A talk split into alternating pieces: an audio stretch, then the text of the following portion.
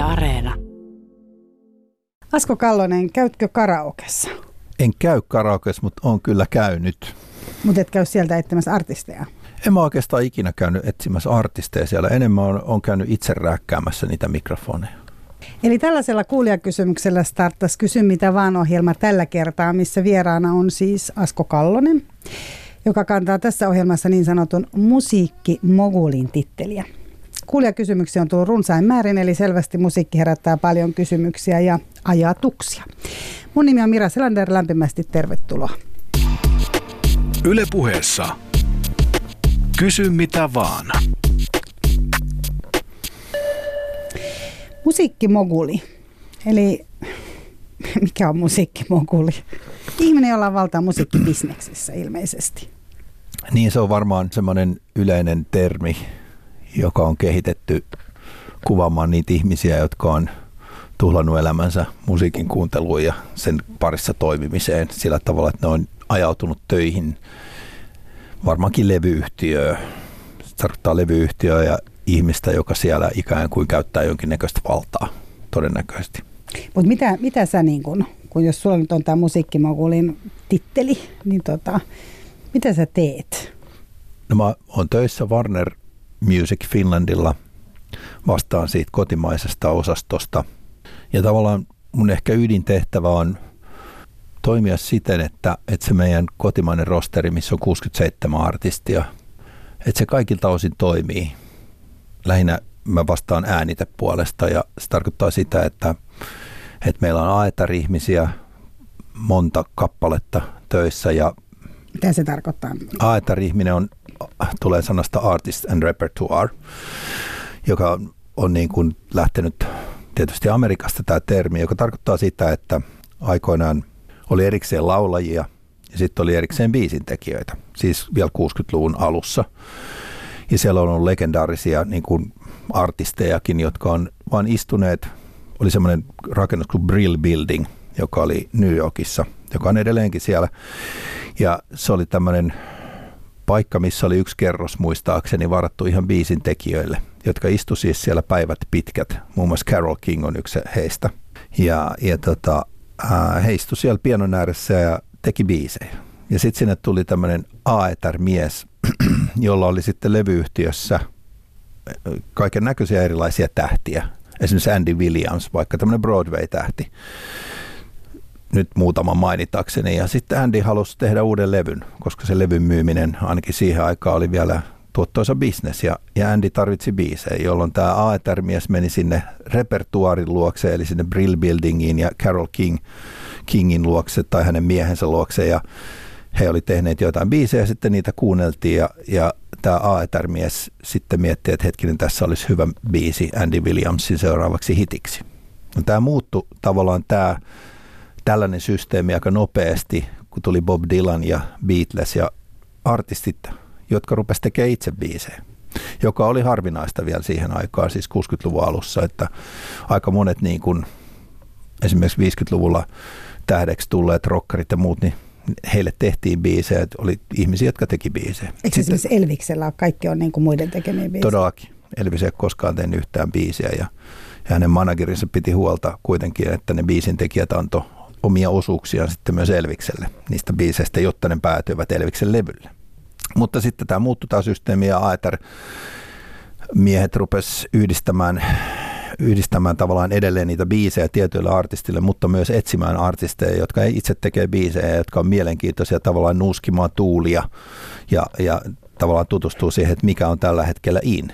Ja, ja tavallaan se koko Aether-business muuttui kykyjen etsintä bisnekseksi. Ja tämä on tavallaan edelleenkin olemassa. Nykypäivänäkin levyyhtiössä on Aether-ihmisiä.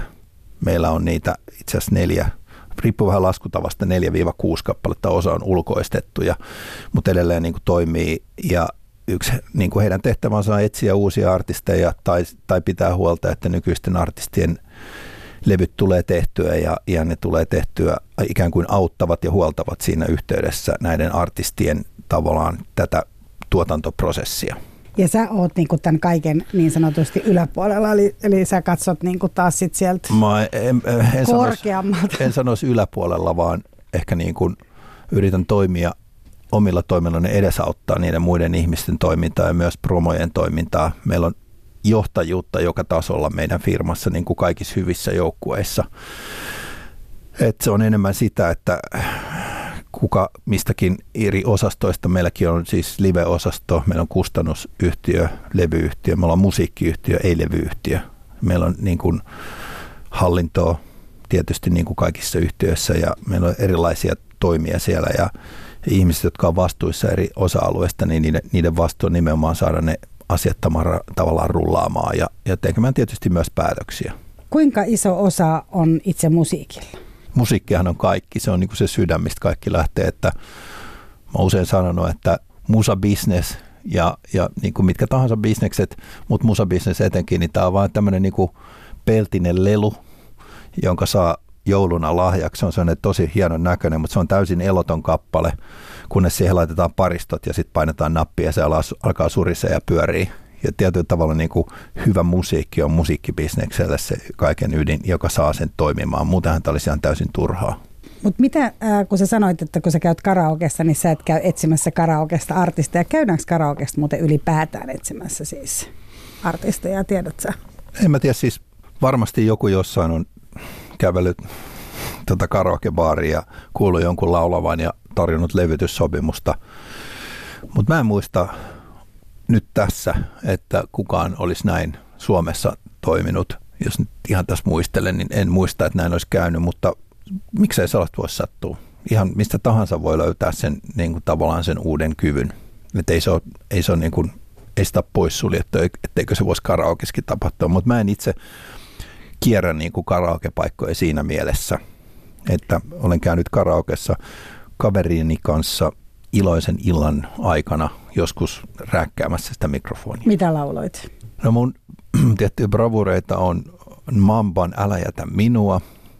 Se aika sen tasainen biisi? Mutta älä jätä. Ei ole. Yritän no. laulaa joskus, niin huomaat, että ei ole tasainen.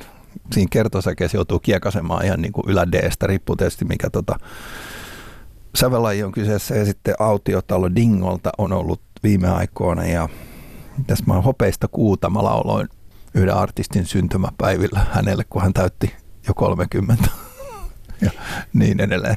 Mutta sulla on siis itsellä taustamusiik, niin kuin muusikkona myös, eikö niin? On, joo. Tai vähän, se on vähän loukkaus muusikkoja kohtaan. Mä sanonut, että mä oon soittaja. Se on eri asia. Luuletko että se auttaa tässä sun työssä? Totta kai se auttaa ymmärtää – ehkä ei se pelkästään, että on soittanut jotakin, mutta se, että on ollut artisti.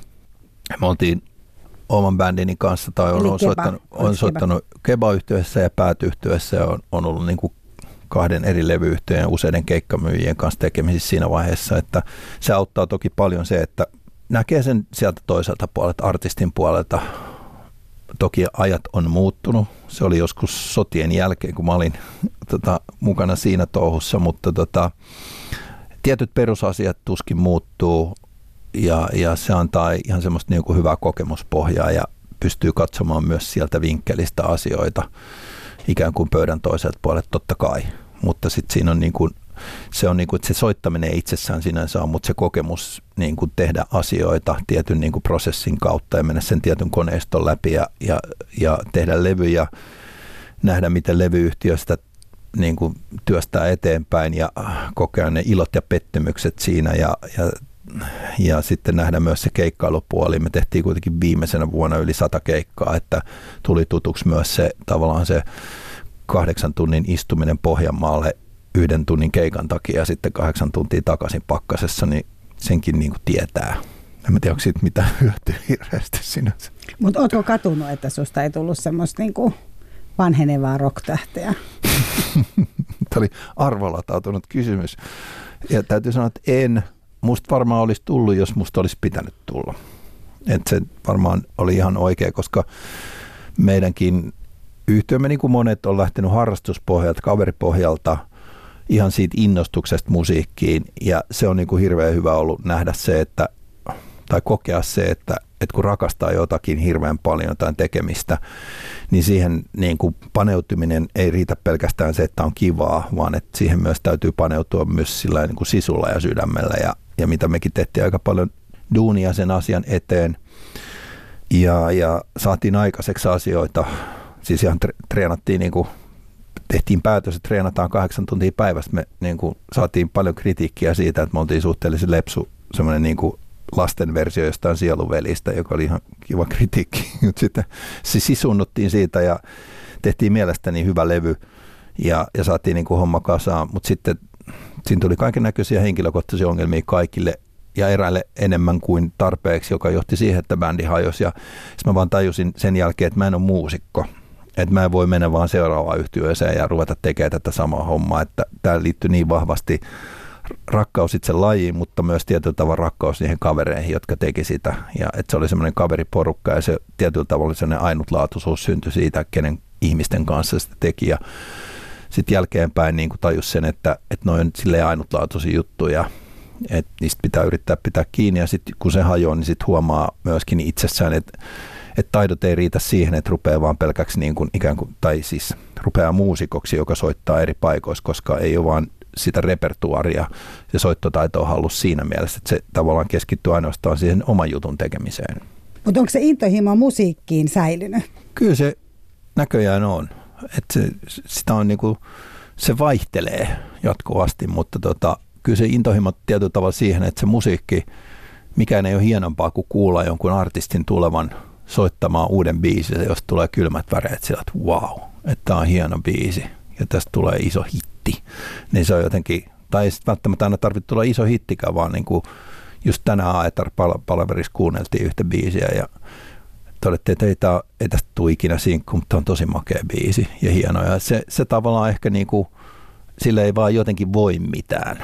Että se, mä, mähän yritin päästä eroon musiikista sen jälkeen, kun noin bändit hajosi ja missä mä soitin ja mä totesin jotenkin, että että ei tämä varmaan mun urani tämä musiikki. Ja niin kuin mun äiti aina sanoi, että muista, että sä et ikinä elättää sit itse tuolla musiikilla, niin sitten tota, mä jotenkin niin kuin halusin ostaa sen tarinan myöskin ja opiskelin siinä sitten ensin yliopistossa vähän aikaa ja kyllästyin siihen ja sitten menin Haaga-instituuttiin ja opiskelin siellä ja, ja tota, päätin, että nyt mä alan niin kuin oikeasti, rupean aikuiseksi ja lopetan nämä hömpötykset. Ja Minkä ikäinen olit siis silloin? Mä olin silloin joku 27 ja sain ensimmäisen lapseni, joka juuri täytti 30, niin tota, äh, silloin niin jotenkin ajattelin, että nyt mä rupean oikeasti tekemään jotain järkevää ja kesti kolme vuotta, kun mä olin täällä Yleisradiossa töissä. Niin, rupesit tekemään jotain ja järkevää. Tein musiikkiohjelmia tänne ja sitten tota, ennen pitkää sitten jouduin siitä, tai pääsin siitä sitten erinäisten sattumusten kautta levyyhtiön töihin ja siinä mä edelleenkin, että et siihen se, mä olin kolme vuotta irti siitä musiikista, enkä siinäkään ihan täysin. Eli olikohan tämä nyt vastaus kysymykseen, että miten opiskellaan musiikkimoguliksi, eli tämä on niinku yksi reitti, eli ei opiskella ainakaan mitään alaa, siihen liittyvää alaa, sä opiskelit ihan muuta. Joo, kyllä se niinku musiikkimoguliksi ei voi opiskella, mutta siis kyllä nykyään on, vaikka niin kuin Los Angelesissa on UCLAissa on ihan tällainen music business linja ja ja Suomessakin on panostettu siihen koulutukseen, on erilaisia koulutuksia, mutta varsinaisesti semmoista, niin kuin, että miten tullaan levyyhtiöön työntekijäksi ei ole. Se on niin kuin enemmän kuitenkin, se on tietyllä tavalla ilmoittautumisala, joka tarkoittaa sitä, että siinä pitää olla oma tahto, intohimo, jotenkin ryhtyä tekemään sitä duunia ja, ja ikään kuin sit siitä liikahtaa johonkin suuntaan. Jotkut on vähän aikaa alalla, siirtyy johonkin muihin hommiin. Se mä oon huomannut, että ne, jotka lähtee levyyhtiöstä pois jollekin muulle, muulle alalle, niin jostain syystä niin tulee aika nopeasti se, että ne haluaa tulla takaisin. Tämä on ihan mun tämmöinen oma empiirinen tutkimushavainto.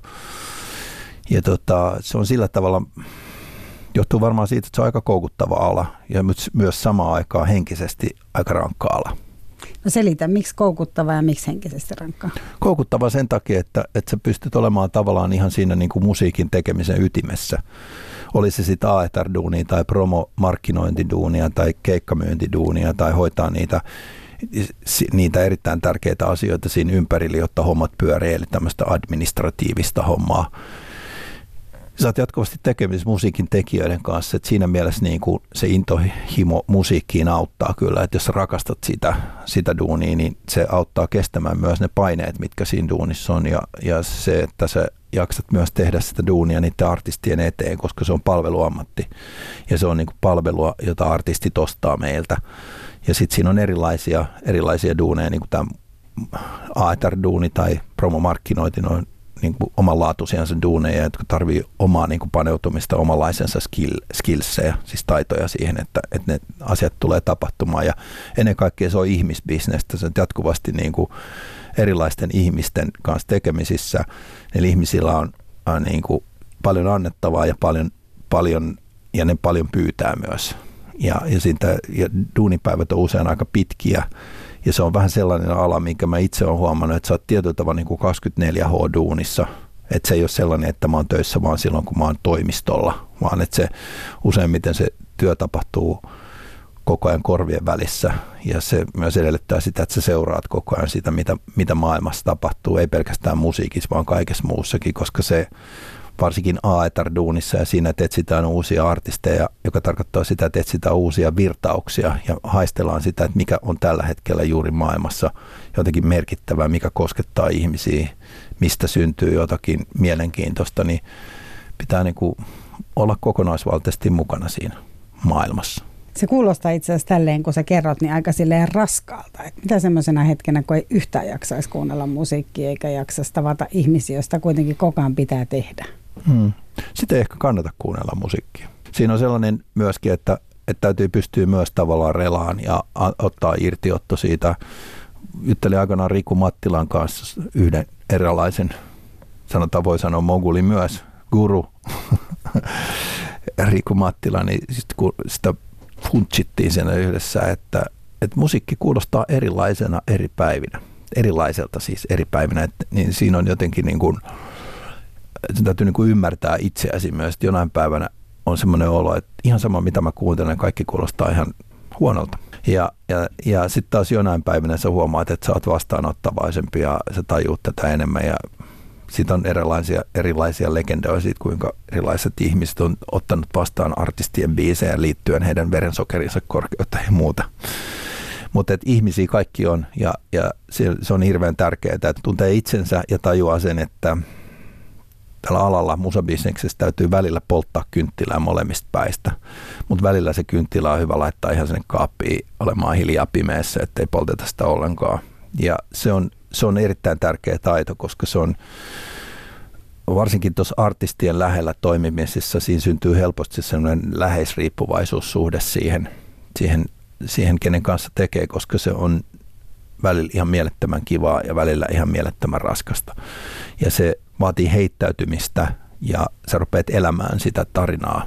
Ja sitten siinä on tosi tärkeää myös ymmärtää, että se tarina on sen artistin tarina, ei ainoastaan minun tarinani, eikä minun tarinani ollenkaan. Ja sitten, että sä ymmärrät sen oman osasi siinä, miten sä pystyt edesauttamaan sitä, mutta myös niin kuin tietyllä tavalla olemaan menemättä liian syvälle asioissa. Mutta sen kunnianhan siitä tavallisesti saa kuitenkin se artisti. Totta Eli kai, niin kuin miltä, se kuuluukin. Miltä se tuntuu? Hyvältä. Sen, sen takiahan sitä tehdään sitä duunia, että se artisti menestyy. Se on siis meidän, ja, ja mä koen sen silleen, että – että me aikoinaan Niko Nuströmin kanssa, kun tehtiin duunia, niin se lause oli tavallaan se, että silloin kun meillä oli oma firma tuossa yhdessä vaiheessa, niin tavallaan se iskulause oli se, että teemme asiakkaistamme miljonäärejä. Ja se, se on tietyllä tavalla niin kuin onnistuminen silloin, kun sä teet sen duunin sillä, sillä tavalla, että se artisti menestyy. Sitten se on niin kuin makukysymys, että kuinka paljon siitä menestyksestä tavallaan pitää ottaa kunniaa ja kuinka paljon sitä kuuluu muille – pääosin se kuuluu sille artistille aina. Mutta osaako ne artistit arvostaa sitä? Toiset osaa paremmin, toiset ei. Et se on ihan, sit jotkut tuo kakun yhtenä päivänä levyyhtiöön ja ilman mitään sen ihmeempää ja laittaa vain, että kiitos hei teille kaikille. Ja sitten jotkut ei ehkä tuo.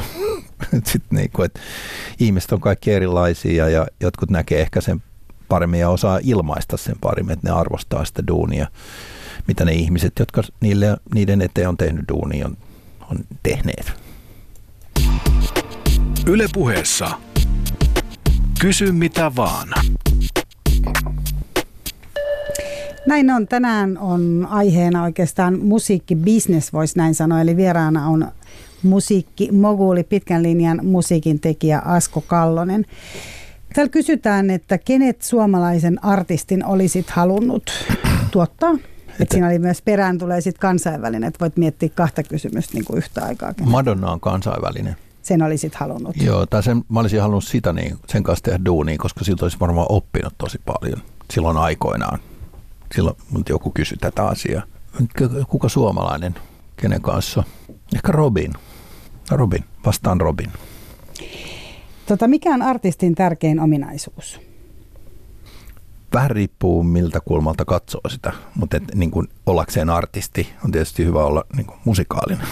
Niin, sillä musiikilla on kuitenkin merkitystä, kun te alussa jo puhuttiin. Sillä on merkitystä, mutta se ei ole kaikki. Me just puhuttiin tänään itse asiassa Eerinin kanssa, kun hän on Idols-formaatissa mukana nyt tuomarina.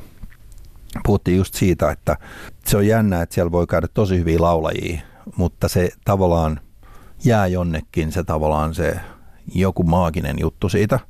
Että et, niin kuin välillä se on hyvin vaikea sanoa, mikä tekee niin kuin, mikä ero on vain hyvällä laulajalla mikä on artistilla. Artisti on joku sellainen, joka pystyy sen lisäksi, sen laulamisen lisäksi olemaan läsnä mielenkiintoisesti niin, että siinä syntyy joku sellainen maaginen yhteys siihen artistiin niin, että se jotenkin sive, sivelee ihmisen tai hivelee ihmisen sielua, se hänen niin kuin olemuksensa laulunsa. Ja tämä ei liity ulkonäköön, vaan ihan siihen, jotenkin siihen, että pystyy olemaan laulaessaan niin mielenkiintoinen, että tulee sellainen fiilis, että hei, mä haluan kuulla tota lisää. Että tässä tapahtuu nyt jotakin, jota mä pystyn selittämään, mutta vitsi mä haluan kuulla tota lisää. Ja se liittyy tietysti siihen ääneen, mutta se liittyy myös johonkin semmoiseen läsnäoloon. Ja laulaja, joka ei välttämättä ole täydellinen ollenkaan, voi olla juuri tällä tavalla mielenkiintoinen. Ja siinä voi olla joku sellainen, että ai että mä rakastan tota ääntä. Ja se ei ole ollenkaan kysymys siitä, että se on maailman paras ääni.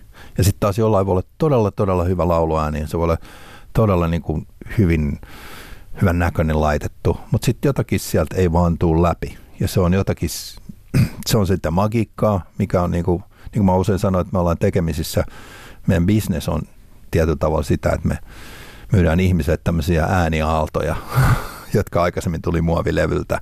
Ja ne ääniaallot aiheuttaa ihmisen korvien kautta niissä reaktioita niin, että niillä nousee karvat pystyyn kädessä tai niskassa ja ne alkaa ehkä itkeä tai niin muuten alkaa niin kuin hiki tulemaan tai muuta. Ja, ja tota, tämä on maagista se, että mitä tapahtuu siinä, että kun ihminen niin kuin rakastuu siihen musiikkiin ja siihen esittäjänsä.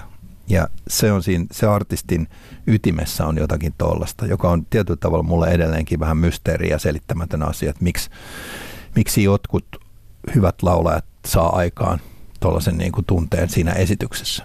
Mutta liittyykö se jotenkin myös karismaan? No toi on tietyllä tavalla sitä karismaa, että että joku, joku pystyy saamaan tuon tunteen aikaiseksi. Että mun on vaan katsottava uudestaan toi video tai kuunneltava uudestaan toi biisi. Ja, ja mä uskon, että jokainen, joka musiikkia vähänkin on kuunnellut, tunnistaa sen asian. Että mun on vaan kuultava tämä ja tässä on jotakin. Joskus se menee sitten niin kuin nopeasti ohi ja joskus siitä jää ikuinen sellainen tavallaan tunnejälki niin, että ihminen vaan hakeutuu aina uudestaan sen musiikkiesityksen pariin. Mutta onko se sitten niin, että jos ajattelee, että teillä, sä oot puhunut tänäänkin puhunut, että teillä oli joku kokous, missä te olette kuunnellut biisiä, mistä ei ollut sinkuksi, mutta joka oli hieno biisi, niin, ää, tai että siinä oli jotain, niin tota, onko se silleen, että toimiiko se sama asia kaikille? Vai onko se esimerkiksi, että jos sulla on nyt joku ja jollain toisenlaisia, että, niin kuin, että varmaan on tiettyjä artisteja, jotka, vaikka Elvis, mm-hmm. joka nyt on varmaan toiminut aika monelle, vaikka yhtä aikaa. Niin kuin hänen nimenomaan se karismansa ja tulkintansa, joka on nyt ensimmäisenä tästä vaikka mieleen, jos ajattelet, mm. että ei ole itse tehty, mutta kuulostaa omalta biisiltä. Elvis on myynyt niin paljon levyjä Norjassa, että on laskettu, että jokaisella norjalaisella on yksi Elvis-levy. Joo, no mä oon itse Elvis-fani, että niin. tota, se sopii mulle oikein hyvin ja ymmärrän norjalaisia, jos, jos tämä olisi tehty näin. Mutta Mikä tota, se kysymys on? Niin, että, että voiko se, toimiiko se karisma niin kuin, voiko teillä olla samassa kokouksessa esimerkiksi joku, joka toimii vaikka sulle tosi hyvin ja jollekin toiselle ei? Ihan ehdottomasti jatkuvasti on. Mutta onko silti kysymys sun mielestä karismasta? no, tässä tapauksessa myös kuunnellaan pelkkää biisiä. Se kysyt artist, mikä tekee artistin totta kai sitten se artisti, vai oliko se kysymys, että mikä tekee artistin, niin se äh, tavallaan se, silloin mä käsitän, että puhutaan esittäjästä ja sen ominaisuudesta, kyvystä esittää se biisi niin, että se on vetova. Mutta, Mutta sit, tarvitaanko silloin esimerkiksi se, että se nähdään? Ei välttämättä, ei todellakaan, mutta, mutta et silleen sitten totta kai sitten sitä edes auttaa, jos se biisi on hyvä. Ja nyt kun mä puhuin siitä meidän AETR-kokousta, kyse oli vaan siitä, että me kuunnellaan, onko tälle jo karismaattiselle artistille tämä biisi hyvä ja onko se mahdollisesti hänen seuraava singlensä vai ei. Niin, että siellä on jo olemassa joku joo, joo, artisti, joo, joo. joo. Me, meidän AETR-kokouksissa me käydään, me AETR-ihmiset joka on vaihteleva joukko kulloinkin aina käydään läpi niitä biisejä, mitä on tulossa ja ihmiset soittaa, että nämä on tekeillä ja tällaista musiikkia on tulossa tältä ja tältä ja sitten me kuunnellaan biisejä ja sitten usein käydään läpi, että tässä on tämmöinen ongelma tässä biisissä ja, ja artisti haluaisi tästä tällaisen ja pitäisikö tämä, mitä tälle pitäisi tehdä, jotta tämä toimii. Et se on sellaista, tämä on tämmöistä niin kuin sanotaan, että esineellistämme musiikkia oikein kunnolla siinä, eli tutkitaan sitä vähän niin kuin hyönteistutkijat, koppakuoriaisia, että mitä tälle pitäisi tehdä ja, ja kuunnellaan erilaisia mielipiteitä ja meillä on usein hyvinkin erilaisia tai eriäviä mielipiteitä, mutta sitten välillä ollaan niin kuin aika usein, kun tulee hyvä biisi, niin kaikki tunnistaa hyvän biisin tietysti niin kuin yleisestikin maailmassa. Se no, on joku sellainen? Helppo. Tuleeko heti mieleen joku sellainen esimerkiksi? No onhan niitä monta. Tuleeko sille helposti? No en tiedä mikä sanon. Sanotaan vuosien takaa muistan, kun kuulin tota, Don Huoneen Hyvää yötä huomenta studiossa. Silleen, mentiin Katja Stoolin kanssa kuuntelemaan sitä ja, ja sitten tota, sit, sit, se nakutus alkoi ja Kalle Ahola rupesi laulamaan ensimmäisiä laineja, niin jotenkin siinä vaiheessa tuli, että wow, että nyt tulee hyvä biisi muuta. Ja sitten se vaan kasvoi se tunne siitä silleen, mutta että niin kuin kuulin Sannin, että mitä hän vittua biisin ekan kerran studiossa, niin oli sillä, että wow, että nyt, nyt taitaa lähteä. Sitten Sanille, että voidaanko tätä julkaista? Ihan varmasti. Niin, sitten taisi tullakin jotain jälkipuheita. Tuliko? Eikö? Jotenkin mä muistelen, mutta en ole ihan varma. Hei, kulja kysyy, että mikä on artistin parasta ennen päiväys? Onko toiveita ryhtyä artistiksi yli 35-vuotiaana? No, se on niin kuin tavallaan kaksi eri kysymystä. Onko tuossa tarkoitus niin kuin nyt saivartelen, mutta onko ensimmäinen kysymys, kysymyksen osa tarkoitus se, että mikä on tavallaan parasta ennen päiväys aloittaa artistina? Mä oletan kyllä, että, mm. että mihin se ura niin kuin päättyy. Koska aika monet artistit on yli 35-vuotiaita ja hyvin menee jatkuvasti, sanotaan puolet varmaan Eli ei ennen, eli ei tota, eli 35 vuotta 35V esimerkiksi ei ole parasta ennen päiväys. Se ei ole ainakaan artistille, joka on siis niin kuin urallansa jo olemassa, mutta sitten, että aloittaa yli 35-vuotiaana, niin Rehellisesti sanottuna se voi olla vaikeaa. Tietysti vähän riippuu, nyt puhutaan tietysti niin kuin popmusiikista varmaankin, kun mä oon täällä haastateltavana. Ja tällä tavalla, että onhan se haastavaa niin kuin ensimmäisen kerran tavallaan lähteä tekemään sitä uraa, jolloin tulee vä- vääjäämättä kysymys, että jos sä oot tätä tehnyt ihan tosissaan vakaumuksella 35 jo, ja olet 35-vuotias jo, että mik, miksei tässä ole tapahtunut mitään. Mutta kyllähän näitä on ollut näissä esimerkiksi kaboissa – muistaakseni ensimmäisessä X-Factorissa se, muistan nyt naisen nimeä, mutta tota noin, oli käsittääkseni. Ai niin olikin tämä Sarah joku. Joo, ja, ja siitä niin kuin tavallaan, en tiedä kuinka pitkä ura siitä urkeni, mutta kuitenkin Joo, oli huikea niin. ääni ja teki. Ja muistaakseni joo. joku puhelimyyjä myös veti Nessu Dorman siellä, joka saattoi olla jo puolessa välissä Nessu 30. Dorma, niin, ja sai aikaan sen, mutta tämmöisissä kaboissahan se on täysin mahdollista, että löytyy ihmisiä, jotka ei vaan ole vielä päässeet jotenkin niin kuin esille tai ovat vasta siinä vaiheessa kypsiä. Mutta et, en sanoisi, että se on niin kuin mahdotonta, mutta vaikeaa se voi olla. Siis aloittaa yli 35-vuotiaana. Tota, tuli mieleen noista kaboista, missä säkin oot itse asiassa. Sähän oot ollut Idolsissa, eikö se ollut niin Joo. aikoinaan? Siis Joo, tuomarina, en tuomarina, laulajana. et laulajana, koska olit yli 35-vuotias. Tota, mutta Joo. Ää, siitä puheen ollen tuli mieleen, että onko Suomessa kanssa ilmeisesti nämä, kilpailut alkaa kuitenkin niin kuin vaikuttaa aika paljon. Niin kuin, että niitä kilpailijoita, niistä tulee isoja tähtiä, jotka pärjää näissä skaboissa. Onko Suomessa, koska Mutta tuli vain mieleen, että Italiassa on esimerkiksi sellainen, että kun siellä on tämmöinen vuosittainen Sanremon festivaali, mm. missä käy aika paljon samoja artisteja kyllä niin kuin vuodesta toiseen, että ne on ollut siellä niin kuin 60-luvulta asti, mutta että sieltä mm. on myös isoja tällaisia mm. tosi isoja menestyksiä tullut. Ja viime vuosina siellä on ollut tosi paljon nimenomaan näitä X-Factorin ja sitten yhden toisen italialaisen Amici-ohjelman artisteja, jotka on itselle niin kuin aika vieraita, kun mm. ne ei ole esiintynyt silloin 60-luvun lopussa ja mm. 70-luvulla, mutta että siis sitä kautta, eli, eli ne on hirveän paljon esillä ne televisio-ohjelmien mm. kilpailijat. Entäs Suomessa? tällä tietysti Sanremo laulufestivaaliin, mutta että tähdistä laulukilpailujen voittajista ja niitä tulee isoja tähtiä täälläkin. Joo, voittajista ei välttämättä niinkään, mutta tota, niihin osallistujista ja, ja jos ajatellaan nyt vaikka Idolsia. Idolsin yksi suurimpia tähtiä on Antti Tuisku. Mm. Anttihan tuli kolmanneksi. Ja Anna Abreu, joka edelleen jatkaa, tuli kakkoseksi. Ja Anna Puu, mä muistan moneksi Anna Puu tuli kolmas vai kakkoseksi. Mä en ollut siinä mukana. Että usein noiden skabojen semmoinen tietty mekaniikka on se, että, että niin kun, jos sitä vähän nyt analysoi vaikka sitä Antin tapausta, niin musta siinä tapahtui sellainen asia, että Antilla oli erittäin tiivis ja todella, todella intohimoinen, melko suuri fanijoukko.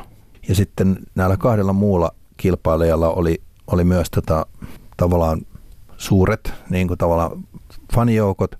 Ja silloin kun nämä kolme tavallaan joutuu vastakkain, niin kuin Antti, Jani ja Hanna, niin tämä pienin fanijoukko tavallaan häviää tämmöisen kansanäänestyksen, missä pidetään niin kuin tietyllä tavalla tavallaan katsotaan, että kuka, kuka pääsee jatkoon. Ja siinä ei tavallaan katsota sitä fanituksen laa, laa, laatua tietyllä tavalla, että kuinka intohimosta se on. Ja usein, usein se käy silleen, että se, jolla on se kaikkein intohimoisin fanikunta, niin se tulee pärjäämään sitten ihan oikealla artistiurallansa. Siihen liittyy toki monia muitakin seikkoja, mutta mun mielestä siinä Antin tapauksessa kävi ihan selkeästi näin, että se oli, se oli tarpeeksi intohimoinen, mutta ei tarpeeksi suuri se kannattajakunta siinä Idolsissa, mutta nimenomaan se kannattajakunta on pitänyt Anttia niin kuin ihan tähän päivään asti tietyllä tavalla niin kuin alalla ja hengissä, ja se on vaan kasvanut. Mutta onko Antti Tuisku esimerkiksi semmoinen artisti, että olisit hänelle alun perin veikannut näin pitkää uraa? Todellakin. Ja, on, ja en mä tiedä, mä en ikinä ajatellut sitä silleen. En varmaan olisi veikannut tätä kaikkea, mutta tuota, jotenkin oli semmoinen olo, että se Antin persona, ja siinä on niin kuin hyvä esimerkki siitä, että, että Antti ei ollut paras laulaja siinä, mutta se oli niin kuin vahvin persona ehkä. Ja toi itsensä esille sille tosi hyvin siinä alusta lähtien, ja sen jälkeen on kehittynyt valtavasti laulajana. Että se, niin kuin, se on tavallaan kuitenkin tietyllä tavalla niin kuin persoonallisuuskilpailu myöskin, toi laulukilpailu, ainakin Idols. Voisessa on vähän eri juttu, sieltä ei välttämättä ole tullut niin paljon niin kuin levyttäviä tähtiä, ehkä Eveliina suurimpana tällä hetkellä. Että se tota, noiden laulukilpailun voittajien kohtalo ei ole ollut välttämättä niin ruusunen, mutta sieltä, tulee, sieltä nousee tavallaan niiden kilpailujen kautta ne suuret tähdet. Eli onko se niin kuin tavallaan, me jäi vielä vähän miettiä tätä logiikkaa, että, että ihmiset äänestää jonkun jatkoon ja voittajaksi, mutta sitten ne ei kuitenkaan me ostaa sitä levyä. Tai niin kuin. Se vähän riippuu, ketä ne ihmiset on. Onko ne esimerkiksi semmoinen laaja yleisö, joka, joka ikään kuin osallistuu, joka on ehkä aktiivinen siinä televisio-ohjelman ääressä. Voisin kuvitella vaikka niin kuin yli 30 ihmiset, jotka mielellään katsoo TV-ohjelmaa ja voi painaa nappia siinä samalla ja äänestää sitä. Mutta sitten jos sulla on vaikka Antti Tuiskun kaltainen hahmo, jonka niin kuin fanit on sieltä niin kuin seitsemästä vuodesta niin kuin 18 erittäin aktiivisia, jotka käy koko ajan keikalla, kuluttaa koko ajan sitä, sitä tavallaan tai on kuluttajiaksi, kuluttajia ja kuluttajaksi tulevia sillä, siinä kohderyhmässä ja sillä, sillä kyseisen artistin tavallaan alalla, niin se, se jatko on todennäköisesti helpompaa sillä tavalla, koska se on ne on ihmisiä, jotka tulee sinne keikoille ja ne, ja niin kuin ne ostaa niitä levyjä ja fanittaa ja ne on niin kuin elää myös sitä elämänvaihetta kuin sitten ehkä niin kuin aikuiset ihmiset, jotka mielellään katsoo ehkä televisiosta tätä, mutta ei välttämättä niin aktiivisia ole, vaikka heitä saattaa olla niin kuin määrällisesti enemmän. Mutta tämä on vaikea, tämä ei, niin kuin, tämä ei ole mitenkään tieteellinen analyysi, mutta tämä on yksi, mikä on tullut vaan mieleen, kun on katsonut näitä erilaisten skabojen voittajien menestystä. Sulla on tota, kun sulla on nyt todella pitkä ura tässä, tässä bisneksessä ja sä oot nähnyt monenlaista ja nyt puhutaan Antti Tuiskusta ja näistä ää, kilpailuista ja oikeastaan niin kuin myös näistä musiikkiohjelmista, mistä on ylipäätään vaikka kilpailtaiskaan, niin niistä on tullut ihan hirveän iso osa mm. varmaan niin kuin musiikin kulutusta näistä konsepteja. Se on varmaan yksi asia, mikä on niin kuin muuttunut näiden vuosien varrella, mutta onko sun mielestä niin kuin moni asia muuttunut itse siinä bisneksessä? Mm. Ehkä suurin muutos on tietysti tämä striimaus kautta, niin kuin, mitä se nyt sanoisi, digitalisaatio, miten tota, tavallaan levyjen, levyjen ostaminen on vähentynyt fyysisen levyn ostaminen vähentynyt ja striimaus ja digitaaliset, niin kuin, digitaalinen musiikin kulutus on kasvanut. Ja koko maailman tavallaan niin kuin muuttuminen siinä suhteessa, että somen kautta jokainen artisti on selvillä pilkulleen, kuinka suosittuja he ovat, joka, joka on aiheuttanut ihan erilaisen tavallaan paineen artisteille ja toisaalta niin kuin, niin kuin helpon tavan niin kuin hankkia dataa koko ajan siitä, missä mennään. Esimerkiksi meille, mitkä toi, ketkä toimii musiikkibisneksessä, me tiedetään hyvin tarkkaan niin kuin päivä, joka päivä, että missä mennään, kuinka suosittuja joku, jotkut ovat. Aikaisemmin se oli sillä, että kerran viikossa tuli levylistat ja sitten siitä jotenkin nähtiin, että missä suunnilleen mennään sen asian kanssa ja myytiin CD-levyjä. Niin kuin tänä aikana, missä, mitä mä oon ollut tässä alalla vuodesta 1993 lähtien. Se on se ehkä se suurin muutos ja se suurin muutos koko alalla on tapahtunut viimeisen niin kuin kolmen vuoden aikana. Tai sanotaan viimeisen neljän vuoden aikana, että se on, se on, se on ollut suuri muutos.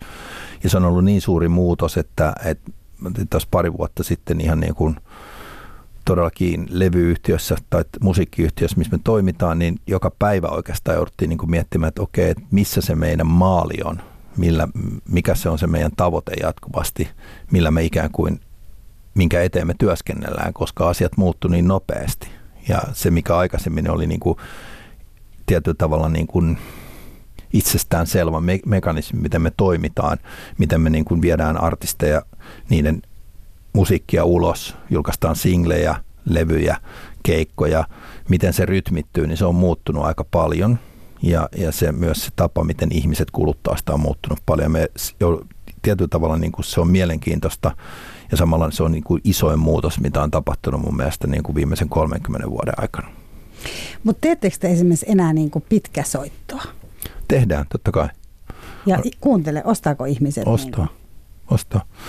Mutta se on, se on tietynlaista, tietynlaista musiikkia, tietynlaiset artistit, joilla on tietynlainen fanikunta, jotka on tottuneet ostamaan sitä. Esimerkiksi?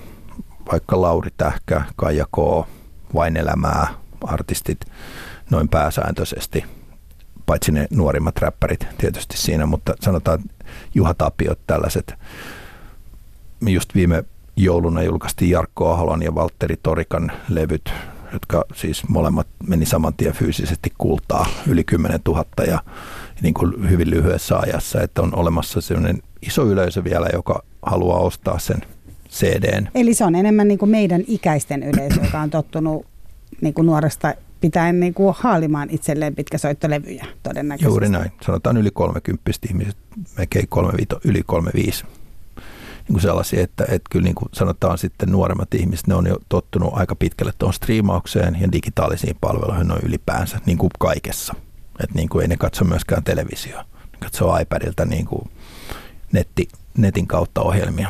Niin ja katsoo koko sarjan kauden vaikka kerrallaan. Taas, Juuri näin. Että niillä on niin kuin tämä meininki. Tota, maksaako muuten ne nuoret musiikista? Miten tämä on muuttunut tämä, kun jossain vaiheessa oli se, että kukaan ei halunnut enää maksaa musiikista ja artistit valitti siitä?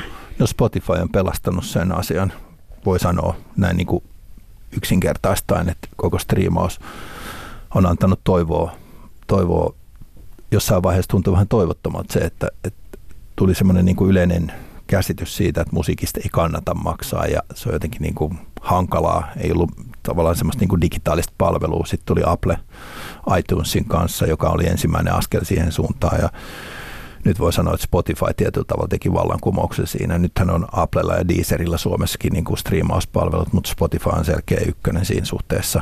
Ja, ja tota, ihmiset on valmiit maksamaan siitä ihan selkeästi ja sanotaan niin kuin Suomessa me ollaan vielä tavallaan puolimatkassa sen suhteen, että meillä on varmaan niin kuin Spotify premium-käyttäjien, eli niiden, jotka maksaa siitä, ja sitten niiden, jotka kuuntelee ikään kuin mainosrahoitte- tai mainos, mainoksilla rahoitettava palvelu, eli ilmaispalvelu periaatteessa, niin se voi sanoa, että se on 50-50 tällä hetkellä. Ja Suomessa on vähän yli miljoona, voisi sanoa varmaan miljoona 200 tällä hetkellä Spotifyn käyttäjää, joista varmaan varmaan 400 on ihan premium-paketin omistajia ja sitten on tämän family-paketteja ja muita tällaisia varmaan parisataa. Ja sitten on ilmaispalvelun käyttäjiä se toinen puoli 600. Kun Ruotsissa vastaava luku, missä on 9 miljoonaa ihmistä, niin siellä on melkein lähes 2 miljoonaa premium-käyttäjää ja heidän suhdelukunsa on sitten 80 prosenttia maksaa siitä palvelusta ja 20 prosenttia ilmaispalvelun käyttäjiä. Se on heille kotimainen firma, eikö se? Se on heille kotimainen firma ja he on siinä edelläkävijöitä, mutta että tuo on vain esimerkki, että mitä se voi olla. Ja Ruotsissa ei juuri artistit valita, että ei saa rahaa Spotifysta, koska streamin keskihintakin on suurempi, koska suurin osa ihmistä maksaa musiikista. Että sehän on täysin kiinni siitä.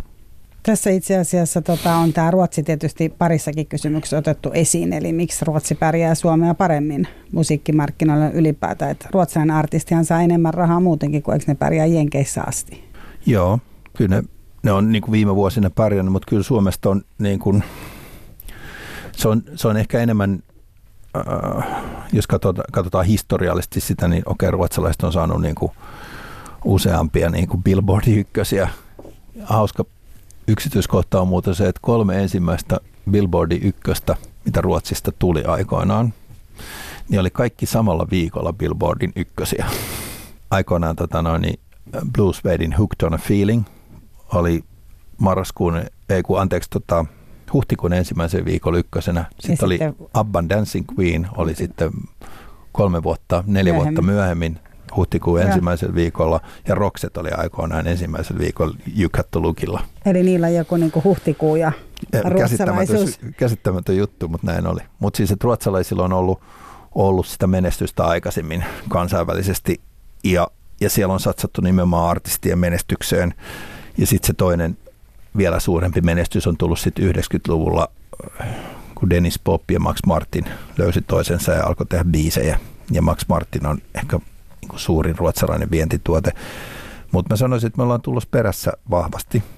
Ja, ja niin kuin yksi, yksi suuri mahdollisuus meille on nimenomaan tämä tietyllä tavalla tämmöinen Max, Max Martinius. Eli tota, että Suomesta voisi tulla iso kansainvälinen biisintekijä, koska siihen meidän resurssit riittää paremmin kuin ehkä jonkun tämmöisen niin kuin pop-artistin lanseeraamiseen ihan suoranaisesti. Paitsi, että Alma on tällä hetkellä tekemässä erittäin hyvää uraa Englannissa ja, ja tulee tekemään hienon kansainvälisen uran, jos kaikki menee hyvin tästä eteenpäin. Hänellä on niin kuin kaikki mahdollisuudet siihen tällä hetkellä. Mutta se biisin tekeminen on se, mihin Suomessa on ruvettu satsaamaan tosi paljon niin kuin monella tasolla. Ja, ja jatkuvasti ollaan tavallaan yhteydessä myös niin kuin ruotsalaisten kanssa ja oikeastaan Pohjoismaissa kaikkien kanssa biisinteko leirien kautta ja niin kuin mistä Almakin esimerkiksi niin kuin ponnisti tavallaan siihen asemaan, missä hän nyt on tällä hetkellä, niin hänen kykynsä huomattiin nimenomaan tämmöisellä biisileirillä. Tiedetäänkö ulkomailla muuten, että Alma on suomalainen? Kysy ulkomaalaiset. Mä mietin, että hän voisi olla jo suoraan niin kansainvälinen, eikä välttämättä suomalainen tälleen nopeasti ajateltuna. Tämä on hyvä ajatus sikäli, että tavallaan suomalainen on jo kansainvälinen, niin se on näin globaalin, globaalin ihmisen ajatuksia. Niin. Vielä palaan tähän, kun sanoit, että täältä voisi tulla biisin tekijöitä tai mm. niin kuin sillä puolella, niin onko sulla jotain nimiä, joita hän heittää sitten, ketä me ruvetaan tässä seuraamaan?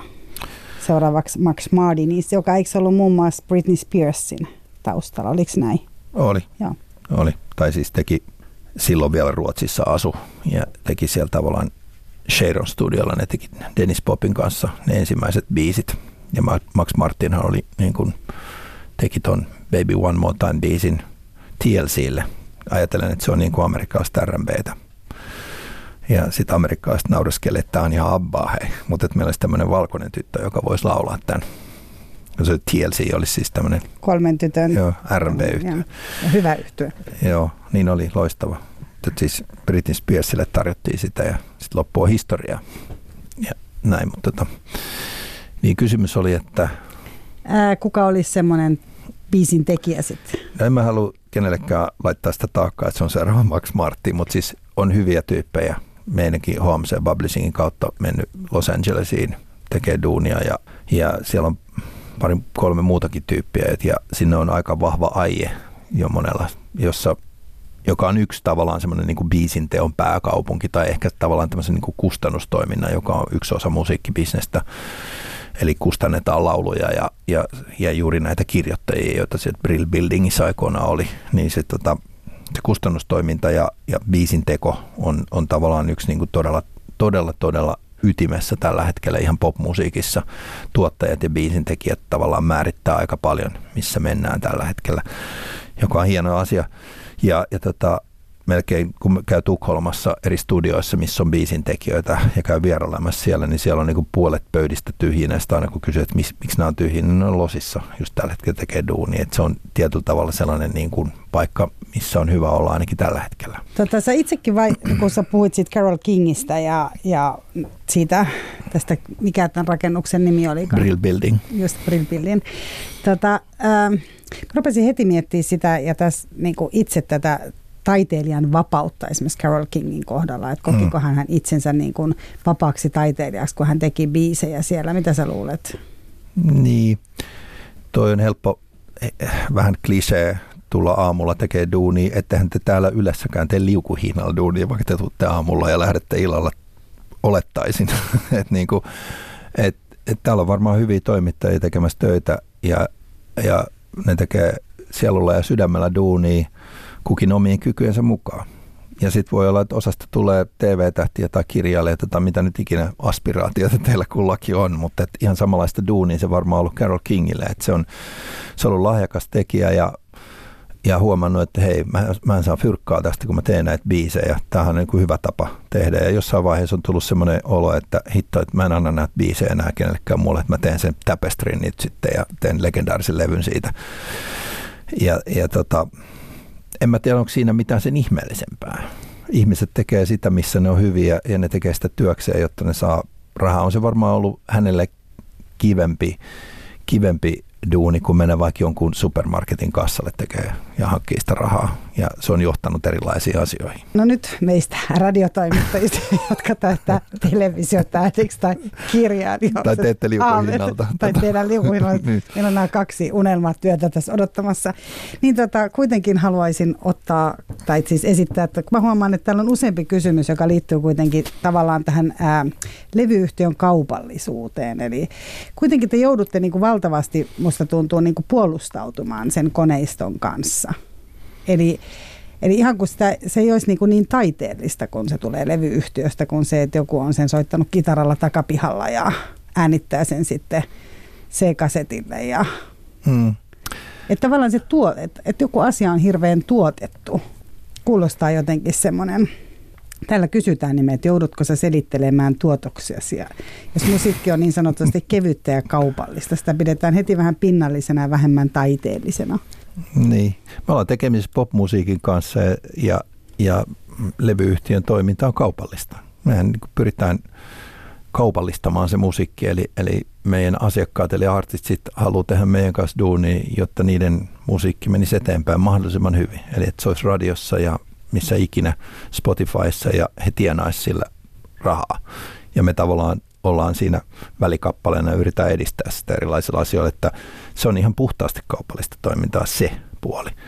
Mutta sitten siinä on tietysti se niin kuin taiteellinen puoli se, että jos olisi pelkästään sitä, että me nyt laitetaan tämmöinen markkinointikampanja, tuo se kappaleesta tänne ja sitten me maksetaan radioille jotain rahaa, että ne soittaisi meidän biisejä, niin tämä olisi tosi helppoa niin se tarvitsisi olla kaksi ihmistä töissä, jotka ottaisi vastaan siinä respassa niitä biisejä ja toinen, toinen tilaisi rahaa pankista ja makselisi ympäriinsä, että ne biisit soisi. Sitten siinä on se tämmöinen tämä ihmeellinen maaginen puoli, että minkä takia joku artisti toimii hyvin, minkä takia joku artisti tekee hienoja biisejä ja minkä takia niitä biisejä tulee vaan koko ajan jatkuvasti uudestaan, niin se on semmoinen asia, missä myös levyyhtiö auttaa ensinnäkin ihan vaan niin kuin rahoittaa sitä tekemistä ja sitten niin kuin yrittää auttaa niin kuin tietyllä tavalla semmoisen niin kuin viitsimisen ja välittämisen ja valmentamisen kautta. Että jotkut artistit on hyvin erilaisia. Jotkut artistit tarvii vaan sen tavallaan platformin, että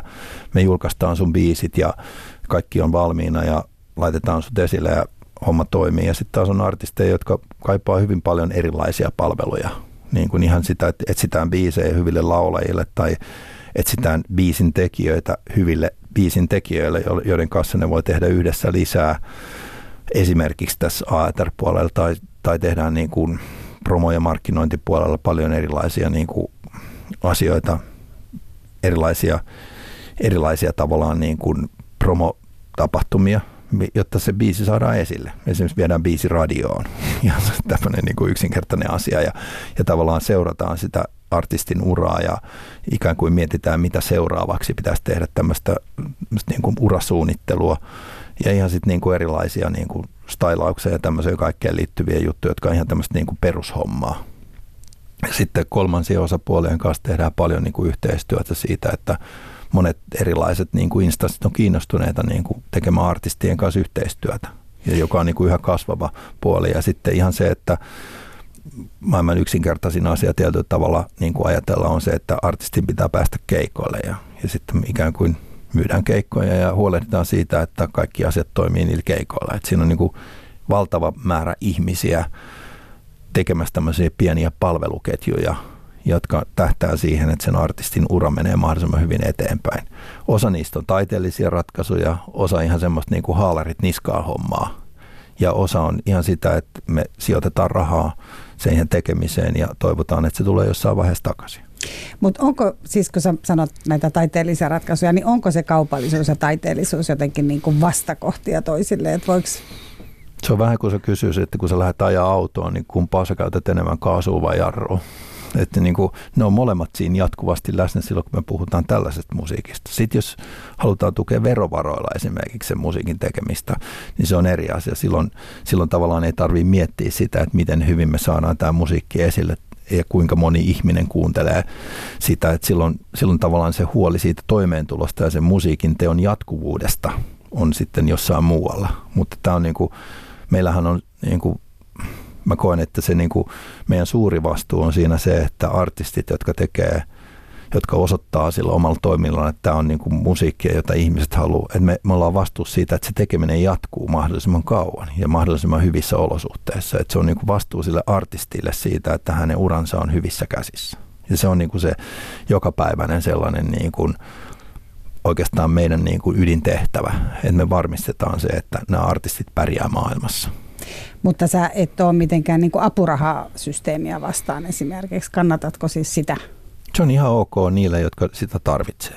Mutta niin meidän, meidän tehtävä niin kuin levyyhtiönä ei ole tavallaan liity niin kuin siihen. Toki me saadaan Esekin kautta jonkinnäköistä tukea, niin kuin kaikki levyyhtiöt saa myöskin niin kuin omalle toiminnalle, mutta se on hyvin, sanotaan, että se on hyvin pieni prosentti niin kuin meidän budjetista.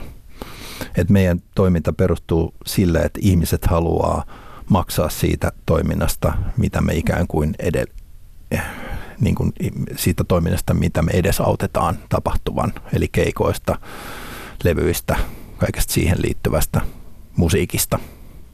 Ja se perustuu siihen. Sitten jos ihmiset ei enää ole kiinnostuneet eikä halua maksaa, niin sitten meillä ei ole niin kuin, tavallaan, niin kuin, me ollaan tehty jotenkin huonosti se meidän hommamme. Ja radiolla on ilmeisesti edelleen aika suuri merkitys. Joo, silloin, silloin edelleen yllättävää kyllä niin todella suuri merkitys.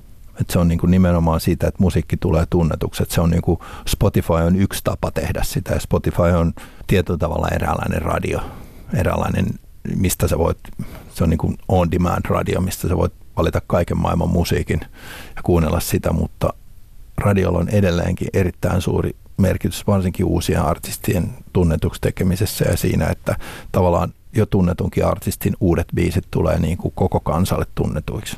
Sitä kautta se vaikuttaa ihan tähän keikkailuun, miten hyvin tämä keikkailu toimii ja miten kivaa siellä keikalla on olla, kun ihmiset tuntee niitä biisejä. Sitten sanotaan, että miksi te musiikkimogulit ette pyri muuttamaan Suomen musiikkimaailmaa, vaikka se on yksitoikkoinen ja ennalta arvattava? Meillä ei enää paljon aikaa, mutta tuota, Sanoppa se. miksi te, miksi, miksi me, te musiikkimogulit? Äh, me varmaan ollaan tylsiä ja ennalta arvottavia sen takia, että me yritetään tietyllä tavalla niin kuin edesauttaa sellaisten biisien tekemistä, jota me kuvitellaan, että ihmiset haluaa kuunnella.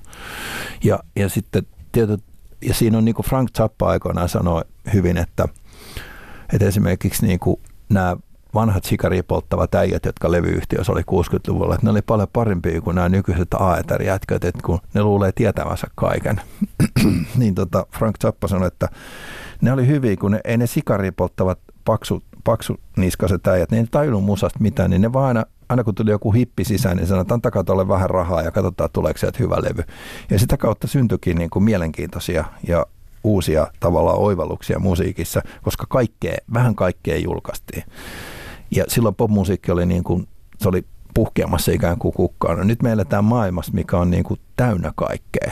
Ja, si, siis, ja, sitä tarjontaa on niin kuin joka tasolla ja joka lajista aivan liikaa.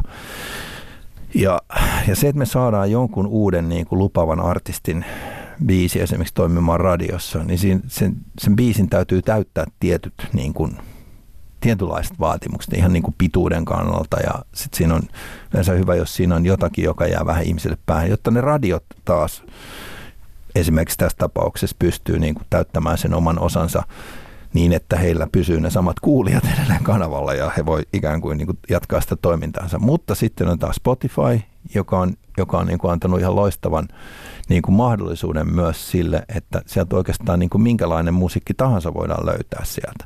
Mutta sitten kun kuuntelee vaikka Spotifyn top 50 listaa, niin en mä tiedä, onko niin tapahtunut. Et, et sanotaan, että et se on välillä ehkä vähän hikoiluttavaa kuunneltavaa, jos sitä kuuntelee, kun siellä on aika, aika sillä mennään niin semmoisen aika perusasioiden kautta kuitenkin, ja ne on, ne on sillä niin kuin helposti myöskin. Sitä, muistuttaako se sitä niin kuin radion musiikkipäälliköiden valitsemaan listaa sitten kuitenkin loppuun? Ei, se ei välttämättä vaikuta siltä. Musta tuntuu, että radioiden musiikkipäälliköiden valitsemat niin kuin soittolistat on monipuolisempia jopa. Mutta kyllä siellä niin kuin, tavallaan niin kuin lähtökohtaisesti Spotify antaa kyllä mahdollisuuden, että minkälainen musiikki tahansa. Ja sieltä löytyy jatkuvasti yllätyksiä ja sieltä tulee jatkuvasti niin kuin uusia freshejä biisejä, mutta tietynlainen semmoinen tiettyjen aiheiden toistuvuus, jotka liittyy semmoiseen niin kuin ihmisen ilonpitoon noin niin kuin, niin kuin enemmän materiaalisella tasolla ja, ja juomapuolella, niin sehän tuntuu olevan yllättävän suosittu. Ainakin Suomessa. Tuota, lämmin kiitos Asko Kallonen, että vierailit tässä Kysy mitä vaan ohjelmassa, jota on tulossa lisää. Eli käykäähän yle.fi kautta puhesivuilla ja laittakaa tulemaan mulle kysymyksiä, niin mä niitä seuraaville vieraille esitän. Mirasrander kiittää. Moikka. Yle puheessa. Kysy mitä vaan.